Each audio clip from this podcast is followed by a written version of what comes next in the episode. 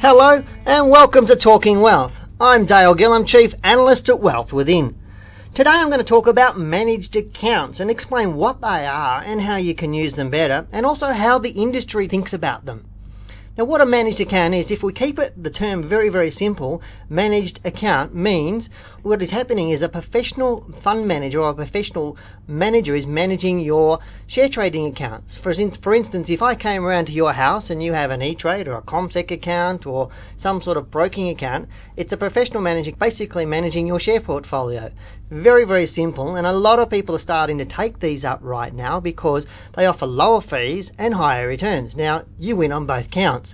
But what they are really is a different form of managed fund. And a managed fund is a unitized investment where you invest your money into that and you don't have beneficial ownership of the underlying asset class, being the shares or the, the cash or the, the um, property that they're buying in that managed fund. You just get allocated units. Now you don't have beneficial ownership of that and obviously the fees are slightly higher and the returns are lower. With a managed account, everything gets passed through to you. All the franking credits on the shares, you also get the actual dividends on the shares as well. So it's a much more transparent type of managed investment scheme.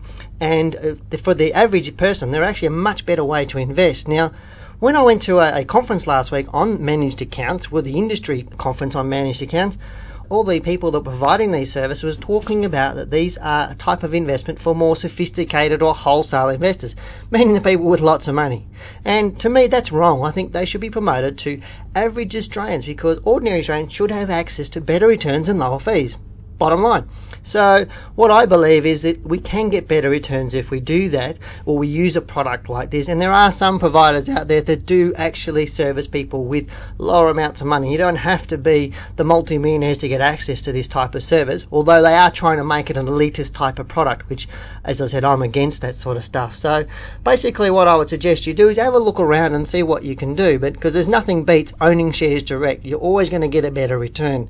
I mean, after all, if all you did was buy and hold the top 10 shares on the Australian share market and held them for 10 years, you'd make 12.5% and you'd beat every managed fund in the country because they average about 7.5% and you're going to pay lower fees. So to me, my mind is direct investment much, much better and to, to use that to increase your wealth because really it's not about creating a retirement. It's creating a lifestyle and you need capital gains to do that and, and income to do that. One of my criteria when I'm looking at an investment is it must have capital gains and it must have income. If it doesn't have both of those, then I don't want to be around that one. So um, I'm going to sign off today and I'm going to talk a little bit more about investment and as we go along in the next couple of weeks. I'm Dale Gillham, Chief Analyst at Wealth Within, and I'll see you next week.